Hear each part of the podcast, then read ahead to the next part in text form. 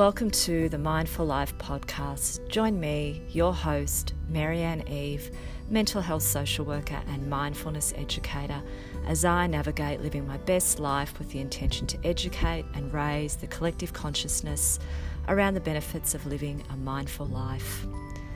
Each week, via the Mindful Life podcast, I will bring to you a range of content, including special guests that explore mindfulness, mindset, and mental health. Are you feeling tired or are you under stress? Are you overloaded or just generally feeling overwhelmed? Well, I'm really excited to share a very special stress reduction tool that I've been using and recommending to my clients for a number of years. Calm is the number one app for meditation, relaxation, and sleep. With over 21 million downloads and achieving the Apple App of the Year in 2017, Calm is so perfectly aligned with all that I do as a mental health professional and all that I teach here at the Mindful Life podcast. It is the perfect stress relief strategy and the perfect mindfulness tool. The app has so many fantastic and easy to use features, including Daily Calm, a brand new 10 minute meditation every day 100 plus guided meditations covering anxiety, focus, gratitude, and so much more. 80 plus sleep stories to settle the mind and relax the body. Exclusive music tracks for focus, relaxation, and sleep. Calm Masterclass featuring world renowned mindfulness experts. My personal favourites include sleep stories, and I've recently discovered calm music, which I have on a continuous loop at my practice, in counselling sessions, and in classes. I also love the Calm Masterclass videos, which cover some fantastic topics including gratitude, happiness, and mindful eating. And not to mention all the great features the app now offers for kids, including sleep stories, meditations, and lullabies. I'm so very excited to be partnering with Calm to bring you, my listeners, some amazing offers. Calm is so generously offering the Mindful Life podcast listeners a free four week subscription to the Calm Premium app. All you need to do is head to the following link calm.com forward slash calm health trial. That's calm.com forward slash calm health trial and just follow the prompts to enjoy your free four week trial of Calm Premium. You'll be feeling calm, relaxed, and at peace in no time.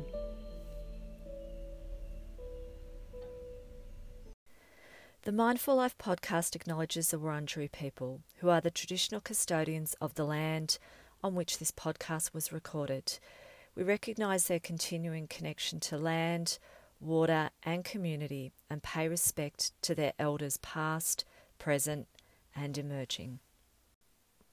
Hello, and thanks for joining me for episode number two of the Mindful Life podcast.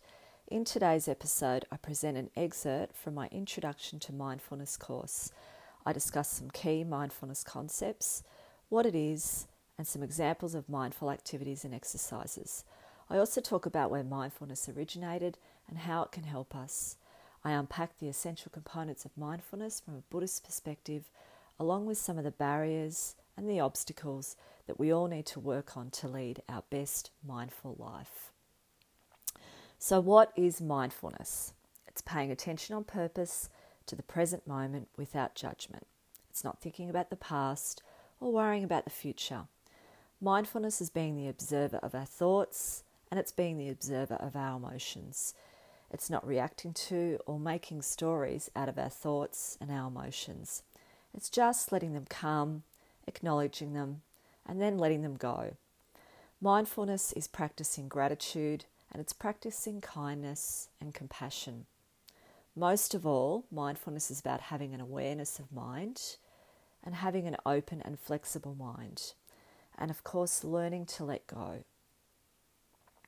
And in the words of Vietnamese Buddhist monk Thich Nhat Hanh, as he describes our need to escape our mind and our reluctance to be alone with our mind, thoughts, and emotions, and to just be in this moment. People today do not know how to rest. They fill their free time with countless diversions. People cannot tolerate even a few minutes of unoccupied time. They have to turn on the TV or pick up a newspaper, reading anything at all, even the advertisements. They constantly need something to look at, listen to, or talk about, all to keep the emptiness inside from rearing its terrifying head. And I think this quote is so valid in modern society. We are all often escaping into our screens, into anything we can, really. Many of us can't just sit for a moment without checking our phones and escaping reality, me included. But it's something that I'm continuing to work on. So, where did mindfulness originate? The roots of mindfulness are in Buddhism, and mindfulness practice has been in existence for nearly three centuries. It's said to have begun with the Buddha in India over 2,600 years ago. And in modern times, it's found its way into the West and into modern psychology. In the 1970s, medical doctor John Kabat-Zinn founded the mindfulness based stress reduction clinic. The idea for this came to him whilst he was meditating, and Kabat-Zinn's course is a combination of mindfulness education, cognitive behavioural therapy, and mindfulness meditation. This mindfulness based stress reduction course is now world renowned, and much research has been done on this program and its incredible success for treating anxiety and depression. And Kabat Zinn is now known as the guru of modern mindfulness. And this is what he says about the practice of mindfulness. Mindfulness means paying attention in a particular way, on purpose, in the present moment, and non judgmentally. So, how can mindfulness help us? in modern times and in the modern world, mindfulness is not just about therapy and it's not just being used for therapy to treat mental health disorders. There are many benefits for the entire population to practicing mindfulness.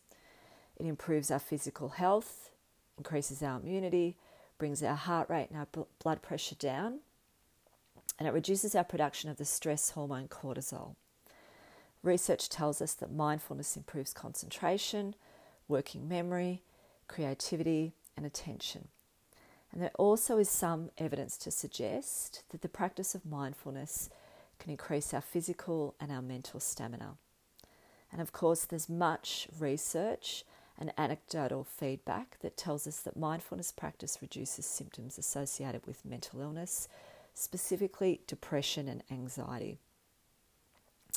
So, how do we do this mindfulness thing? How do we practically use mindfulness? So let's explore some examples of specific mindfulness activities and exercises. We can keep a gratitude journal, noting what we are grateful for. And this is a fantastic practice as it emphasizes living in the now because it makes us focus on what we have right now in this moment. Walking barefoot on different surfaces such as mud, sand, grass, in water, and if we can make the commitment to do this daily, noting mindfully what we feel through the soles of our feet, it's a great grounding activity. We can use a spiky ball uh, under our feet, notice, noting the sensations. We can sit and watch a sunset or a sunrise. We can take a walk in nature using our senses to be aware in the moment, focusing on what we can see, what we can hear, what we can smell, and what we can feel. We can also take an object from nature, perhaps a leaf or a pine cone, and hold it in our hand and study it, looking at every detail. We can eat mindfully, really tasting our food, taking the time to enjoy our food and feeling the textures. We can use our sense of smell, smelling oils, flowers, food. Just note what we can smell whenever we think of it we can paint or we can colour in, do something creative. We can cook following a recipe, bake a cake, It's a great way to keep us in this moment. We can have a mindful shower focusing on the warmth as the water hits our body and the sensations that we feel. We can drink a warm drink, enjoying its warmth, focusing on the taste and the smell. It's something I enjoy doing. Double happiness, happiness is having a mindful shower with a warm drink.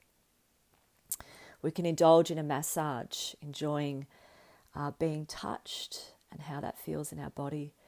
We can focus on our breath, counting the inhales and the exhales, and we can meditate using our breath or our body sensations to keep us in the moment.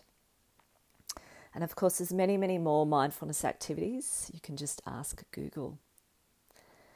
So let's now explore the essential components of mindfulness and also some of the barriers and obstacles to leading a mindful life and things that we all need to work on. Gratitude. When we practice gratitude, we are reflecting on what we have in this moment.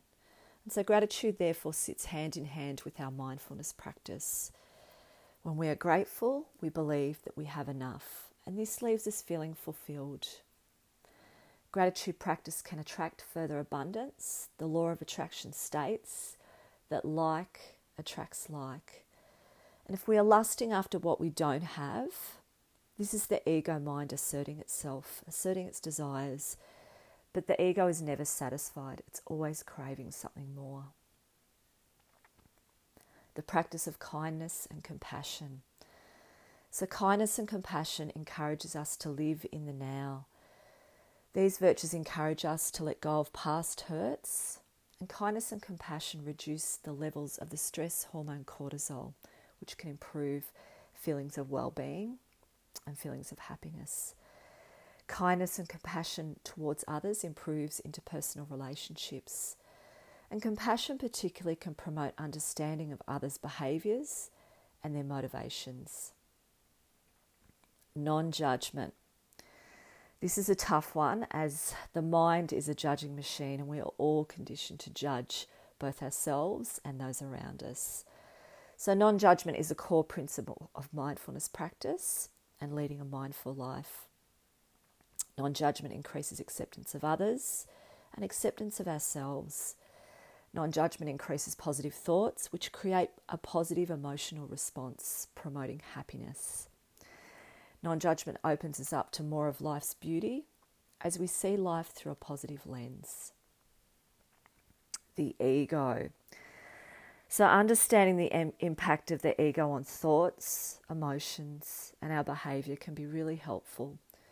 The ego often encourages constant craving and it's never fulfilled. So, Eckhart Tolle, he talks a lot about the ego, and in The Power of Now, he reflects on the power of the ego he says, the ego thrives on conflict, problems, and enemies to strengthen its sense of separateness on which its identity depends. It is where we enter into compulsive pursuit of physical beauty, possessions, money, success, the perfect partner, and power. And even the desire to be right and in control is being ego driven. If you are driven by ego, you are satisfied by external things, and the egoic hole is never full and never satisfied. None of these things are the true you, they are external to you.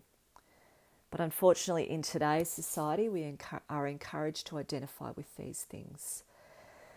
And I have long personally struggled with the ego, and many of my issues center around, center around constantly needing feedback and reassurance from others. It's almost like my ego thrives on this feedback, and this comes from my childhood issues. And it's another thing that I'm working on. It's funny, I actually came across a quote yesterday by Joel Osteen that really resonated with me. When nobody else celebrates you, learn to celebrate yourself. When nobody else compliments you, then compliment yourself. It's not up to other people to keep you encouraged, it's up to you. Encouragement should come from the inside. So, quietening our ego and the demands of our egoic mind can be a massive challenge and something that we all wrestle with. But if we have awareness, perhaps this is the beginning of reducing the impact of the ego. Attachment. So, Western society encourages us to have strong attachments to everything in our world. We are attached to so many things. We are attached to materialism, people, thoughts, emotions, outcomes, the past, and to being right. So, there's that ego again. Attachment can inhibit leading a mindful life as it causes us to suffer. As when we lose something, even something inanimate, it is very painful. Attachment makes it difficult to let go. Resistance versus acceptance. So, the root of suffering is resistance and resisting what is. In Western society, we resist so much. We resist change, if we accept what is, it allows us to let go. Acceptance of our situation, it, encourages us to live in the now. Acceptance promotes peace, it promotes happiness. And I personally have worked hard over the last few years on acceptance, as I truly believe it's a big key to happiness and to letting go of suffering. So, on to suffering. So, Buddhism tells us that we are addicted to our suffering. Suffering can make us feel stuck, and it's more often than not connected to our past. Holding on to our pain and to our suffering prevents us from living in the now. If we can accept that struggles in life are a given and understand that suffering is optional, this can really help us move forwad. Thich Nhat Hanh reflects that our suffering can be addictive as it, is, as it is all we know, and it can give us comfort. This is what he says about suffering. People have a hard time letting go of their suffering out of fear of the unknown. They prefer their suffering as it is familiar. Impermanence. So, impermanence is the idea that nothing ever stays the same. Everything in life comes and goes, including our thoughts and our emotions. And I think it can be really helpful to look at our struggles through the impermanence lens. We can then take a stance that hard times never last.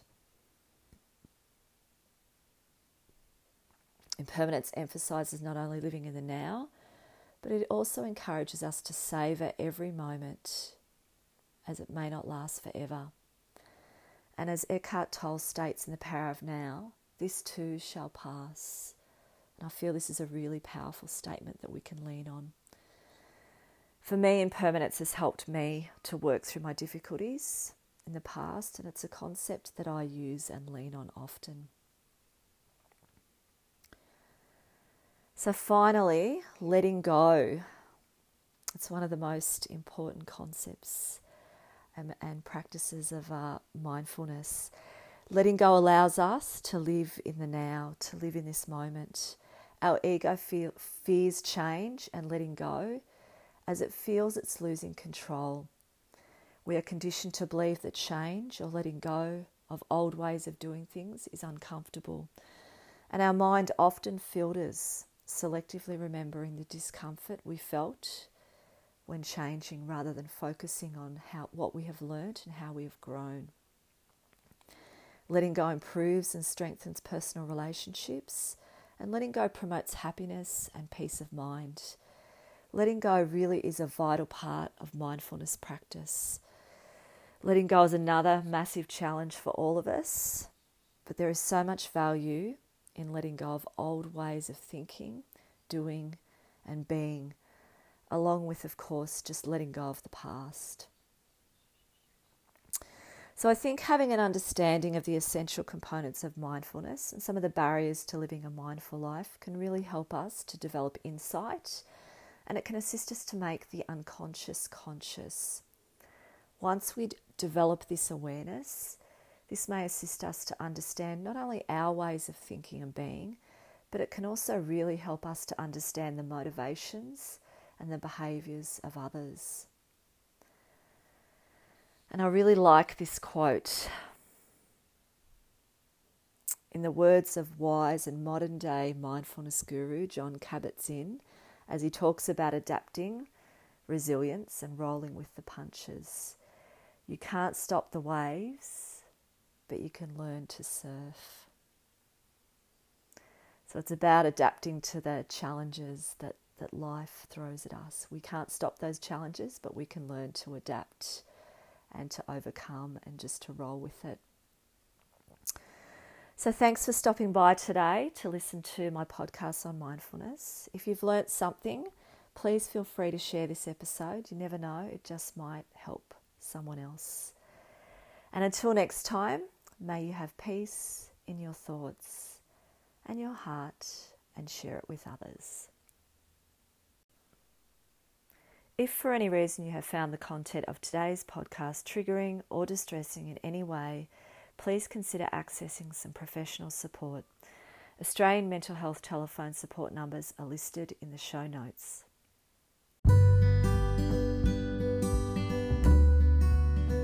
You've been listening to the Mindful Life podcast with your host, Marianne Eve, mental health social worker and mindfulness educator. If you'd like further information or you'd like to connect, feel free to make contact via Facebook or Instagram under the handle Mindful Life Podcast or via email mindfullifepodcast at gmail.com.